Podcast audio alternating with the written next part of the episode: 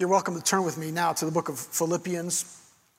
We're going to close out our series this morning. Today is the fourth and final series uh, in this short series on this relatively short letter from the Apostle Paul. He's, he's writing, as we've said, from a prison cell in all likelihood in Rome. He's, he's awaiting trial, waiting a possible execution. And he's writing to this church in Philippi, which was the first church ever planted in Europe. And he ends his letter like this. If you missed the, the first three uh, sermons in the series, I encourage you to go back and listen, get, get the background, see what Paul's doing here. Let's read this chapter 4 together. I'm going to read uh, all of these verses for us. Paul says, Therefore, my brothers, my brothers whom I love and long for, my joy and my crown, he says, stand firm in the Lord, my beloved. This is, this is typical of Paul as he's been writing this letter. He, he just loves this congregation. There's so much affection, so much joy, so much, um, so much intimacy that he shares with these people. In, in all likelihood, this church is about 10 or 11 years old at this time. Then he says in verse 2 I entreat Euodia and I entreat, uh, entreat Syntyche to agree in the Lord. Yes, I ask you also, true companion, help these women who have labored side by side with me in the gospel together with Clement and the rest of the fellow workers whose names are in the book of life. He says, Rejoice in the Lord always. Again, I'm going to say it rejoice. And let your reasonableness be known to everyone because the Lord is at hand. So do not be anxious about anything. Instead, in everything by prayer and supplication with thanksgiving, let your requests be made known to God. And it says, the peace of God, which surpasses all understanding, this peace that it doesn't even make sense why you have this peace, it will, he says, guard your hearts and your minds in Christ Jesus. He says, finally, brothers, whatever is true, whatever is honorable, whatever is just, whatever is pure, whatever is lovely, whatever is commendable, if there's anything excellent, if there's anything worthy of praise, think about these things, Paul says. And he says, What you've learned and received and heard and seen in me, practice these things, and the God of peace, he's repeating, will be with you. And he begins to wrap up his letter. I rejoiced in the Lord greatly that now at length you have revived your concern for me. You were indeed concerned for me, but you had no opportunity. It says, Not that I am speaking of being in need, for I have learned in whatever situation I am to be content. In fact, he says, I know how to be brought low, and I know how to abound. He says, In any, in every circumstance, I have learned the secret of facing plenty or facing hunger, abundance or need.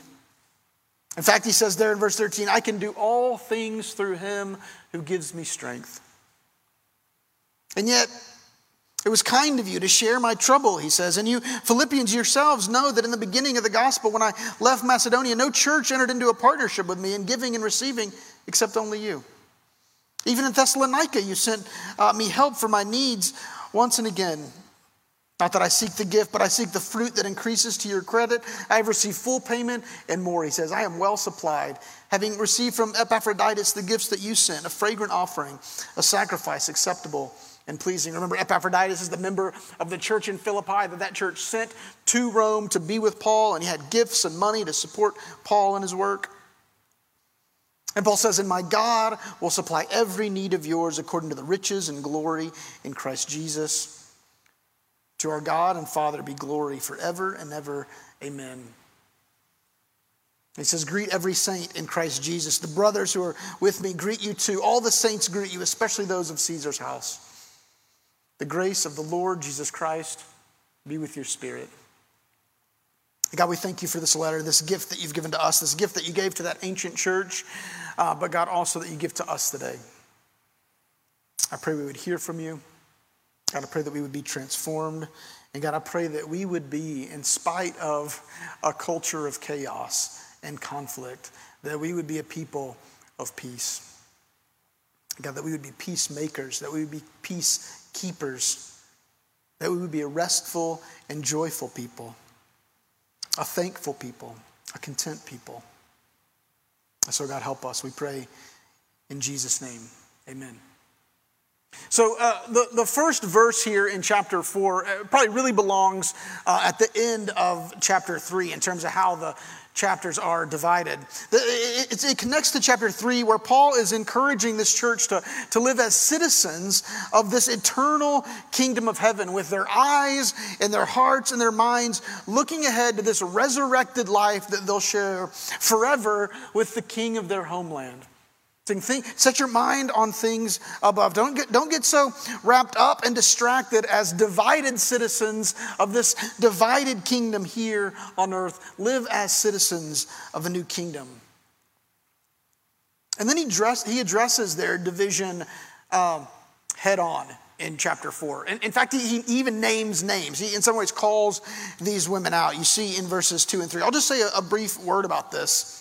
Paul mentions these two women in the congregation who are divided over some particular issue, right? It doesn't, it doesn't say what the issue is. These two women, uh, Euodia and Syntyche.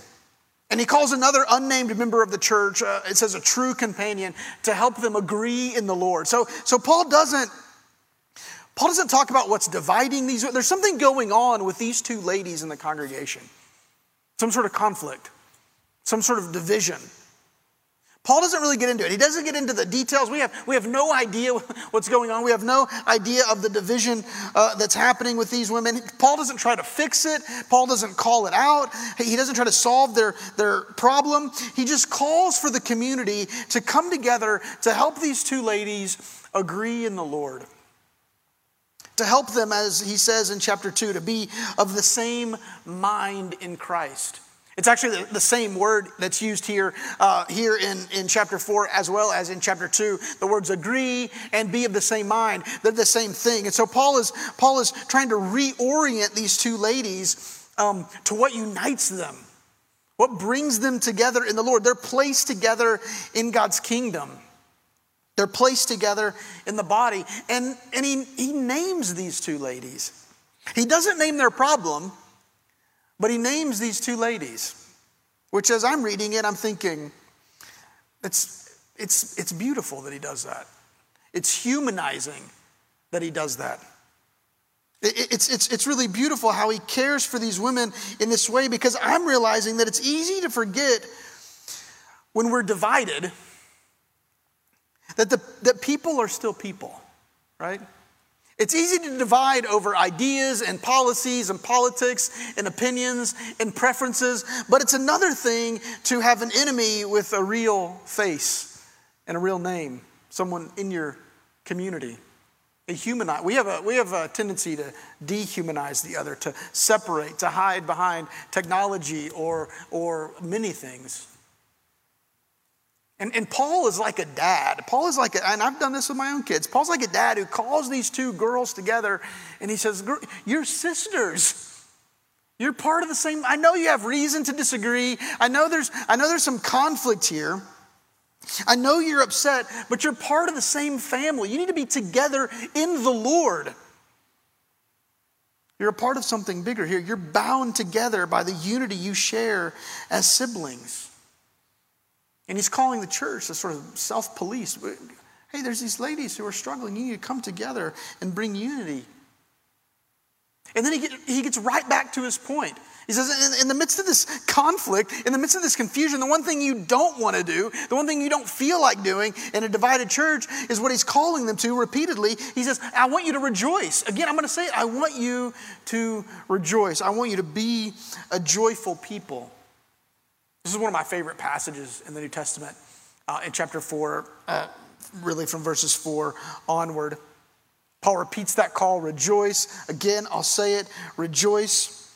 This is something he said 15 or so times in a letter that would only take about 15 minutes to read.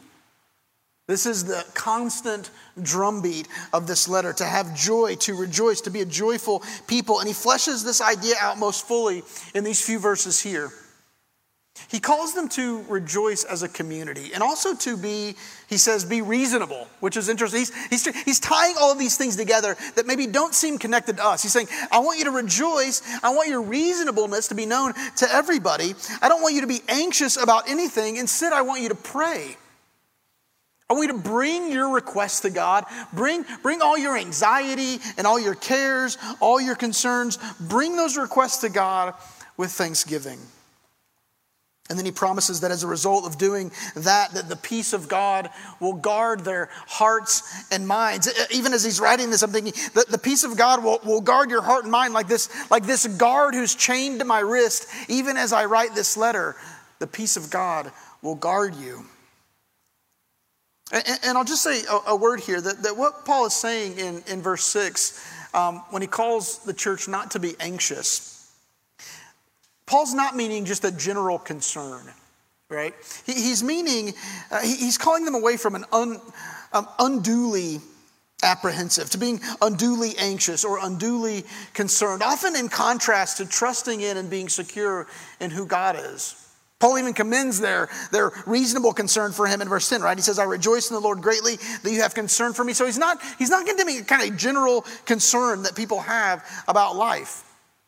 He's also, I don't think, uh, condemning those who are suffering from clinical depression or anxiety, like we see King David suffering uh, throughout the Psalms, maybe especially like Psalm 38.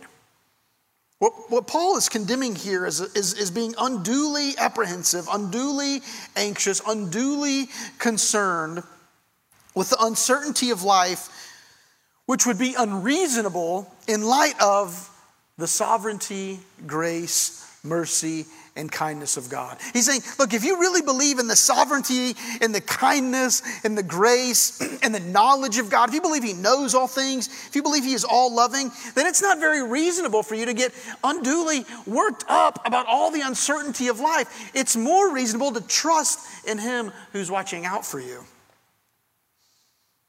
That kind of peace and rejoicing is reasonable because we have a faithful and trustworthy God. What's more reasonable than that? Is it more reasonable to trust in the financial markets? I don't think so. Is it more reasonable to trust in the security of your job? Or more reasonable to trust in the success of your parenting? I hope not. Is it more, uh, more reasonable to trust in your own coping skills? Probably not for many of us. More, more reasonable trusting in a politician or a policy or a political party? Not these days. Or is it more reasonable to trust in the creator of all things, the knower of all things, this eternal king who knows us, cares for us, knows what's best for us, and is watching out for us, protecting us, engaged, guarding us? Over our shoulder, present with us. Peace is the opposite of what we feel when we trust and put our security in anything other than who God is and what He's done and what He's promised to do. And it, one writer, William Barclay, he, he writes, commenting on this passage, he says, you know, in biblical times, that villages would have an official uh, that would be called literally the superintendent of peace or the, the keeper of the public peace. Um, idea of someone was sort of watching out over the city. Another commentator wrote that the Greek word here that's used in this verse means more than living a life with no conflict or, or being quiet or being still or at rest. It's, it's used specifically for the calmness that a nation or a city feels that it enjoys when it knows that it's being, that's being cared for by a competent and secure leader. A peace that comes from knowing someone strong is watching out for you. That's what kind of peace Paul says we have. We can have a peace knowing that we have someone watching out for us, guarding over us, present with us, and on alert. So Paul calls them to rejoice and he calls them not to be anxious, and then he immediately tells them how to do it.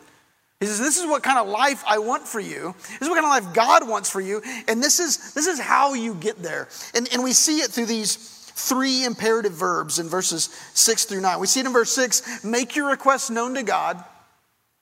We see it in verse 8 when he says, I want you to think about these things.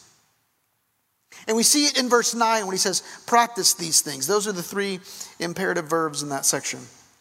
So that's the way forward. That's the way to peace and joy. We bring our requests to God through prayer. We think about certain things in a certain way. And we practice this kind of behavior day in and day out to grow in peace and joy. He's calling us to pray, to think, and to practice. None of those are easy things, right? None of those are easy things. See, Paul contrasts anxiety with in everything uh, with prayer and supplication and thanksgiving. Let your request be made known to God. Martin Luther said it succinctly. He said, I'm going to pray and I'm going to let God worry. It's not a bad strategy, right? Because what, what, does, what does worry add to our life? What is it? Anxiety and worry, this unduly, uh, un, this unreasonable concern, it doesn't add anything to our lives. It doesn't help us at all. But, but unburdening ourselves, bringing our anxiety, bringing our concerns, bringing all of our stresses to God, that's powerfully transformative. Even just speaking them out saying them out loud getting a oftentimes anxiety just feels like this huge monster this, this dark cloud that hovers over us and for some it is but it helps to get a handle on it to maybe make a list think about what's worrying you what's bringing you such anxiety what's what's bringing such confusion or frustration H.A. Ironside, Ironside said that, that we would worry less if we praised more.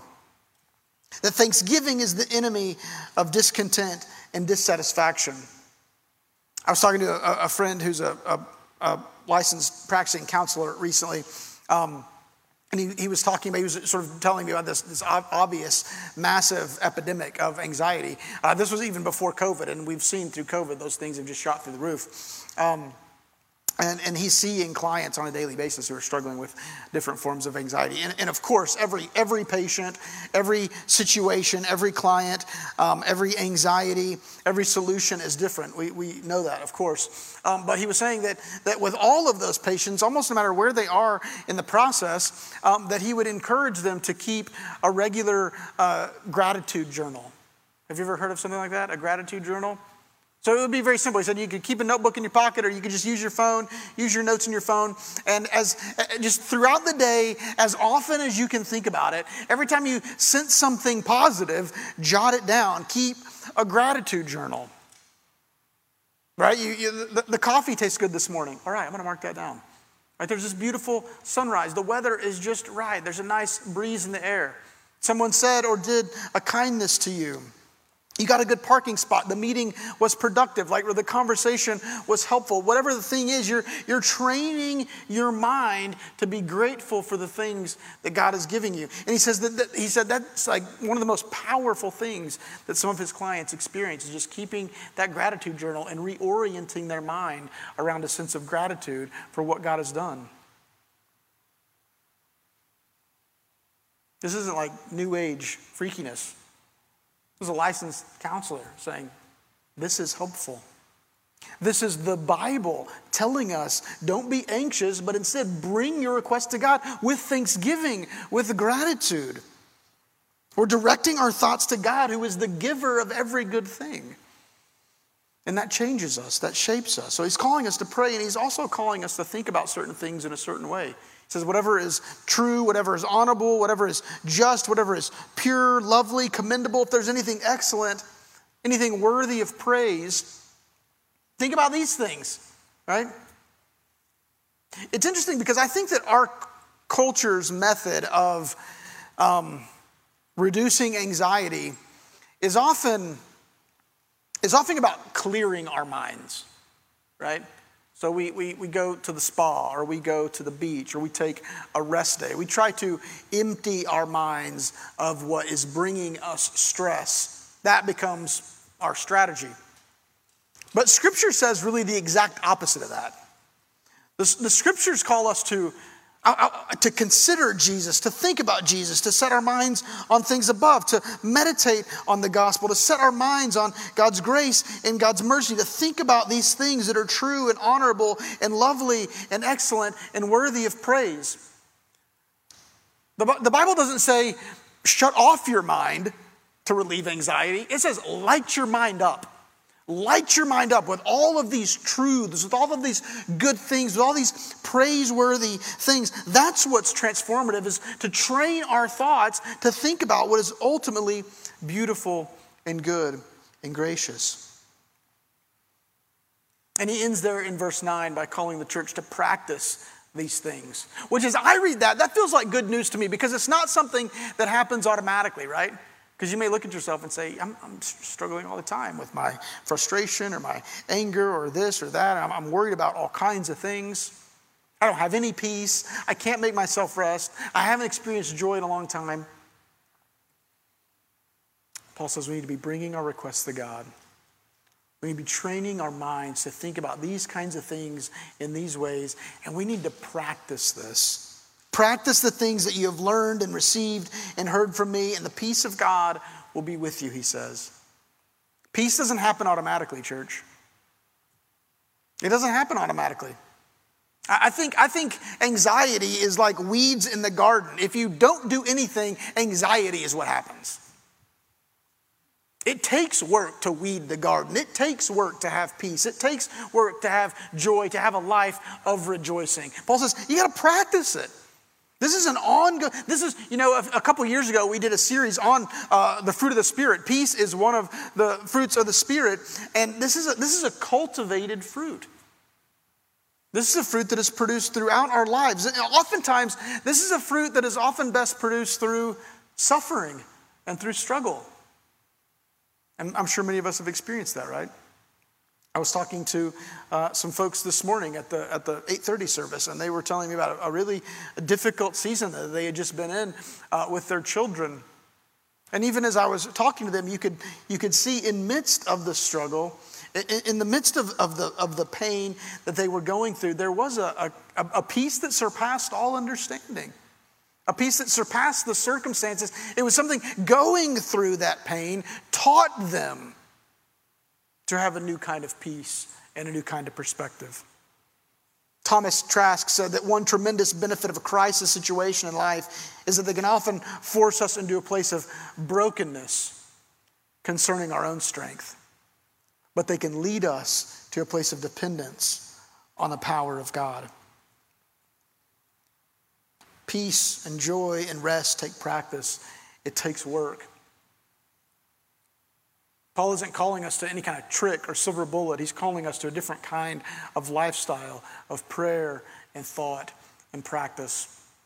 And all of this, all, all of this praying, all of this thinking, all of this practice, it's an, empowered by and directed towards the God of peace. And the result, Paul says, is joy and peace. And also, as we see here in verses 10 through 13, contentment. He says, I've learned in whatever situation I am to be content, whether I'm brought low or I abound in every circumstances. He says, I've learned the secret. Again, there's that word, learned the secret of having plenty or being hungry, abundance or need. I can do all things through Christ. There's another one of those live life verses for us, right? I can do all things, he says, through Christ who strengthens me. We see it again there in, in verse 19, Paul's promise as he closes the letter. And my God will supply every need of yours according to his riches in glory in Christ Jesus. So just take, just take a second to think about your greatest needs.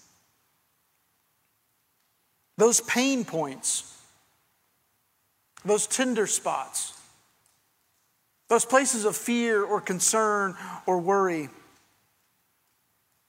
And Paul's telling that church think about those things and know God will supply every need according to his riches in glory in Christ Jesus. No matter our circumstances, no matter our current obstacles, no matter our current crisis, Paul says we can be content knowing that we can, we can move through all things. He can take us through all things. We can be strong in all things. We can endure all things, he says, because he is the one who gives us strength, because he is the one who will supply every. He has, he has abundant resources at the ready to supply us as we come to him, as we bring our requests to him he responds with generosity according to his riches in glory in Christ Jesus. This is an important lesson for us, church. Strength is not something that we muster, it's something that we receive. It's something we receive. It's a gift to be received. Marvin Gaye said, If you can't find peace within yourself, you'll never find it anywhere else. I love Marvin Gaye, right? As much as the next guy. But he is dead wrong on that point. He is dead wrong on that point. Augustine had it right when he said that God, you have made us for yourself, and our hearts are restless until they find their rest in you. If, if you are spending your life trying to find peace exclusively within yourself, trying to find strength within yourself, trying to find joy within yourself or your accomplishments or your experiences, you, you are going to work your way into a spiritual bankruptcy. Augustine says, We are restless until we find our rest in Him. Marvin Gaye had it wrong. Paul would say in Ephesians, having, having no hope and without God in this world, but now in Christ Jesus, uh, you who were once far off, we have been brought near by the blood of Christ, because he himself, you remember the passage in Ephesians 2? He himself is our peace. He is our peace. Our peace is found in the person and work, in the finished work, in the promises to come of Christ, not in ourselves. I encourage you this morning look to Jesus. True and lasting peace is found and kept by him and in him and through him. And our peace was bought at a great price. He is our wonderful counselor. He is our mighty God. He is our everlasting Father and our Prince of Peace. So we can rejoice and we can rest this morning. Let me pray for us. God, we thank you for this word. God, we thank you that you are a God. You are a God who calls us to joy. God, in all likelihood, many of us have not considered that about you. That your, your burden is light. You are calling us to joy and to rest. God, I pray that we would be that kind of people. God, help us this morning. Help us to pray. God, help us to think. Help us to live this life of practice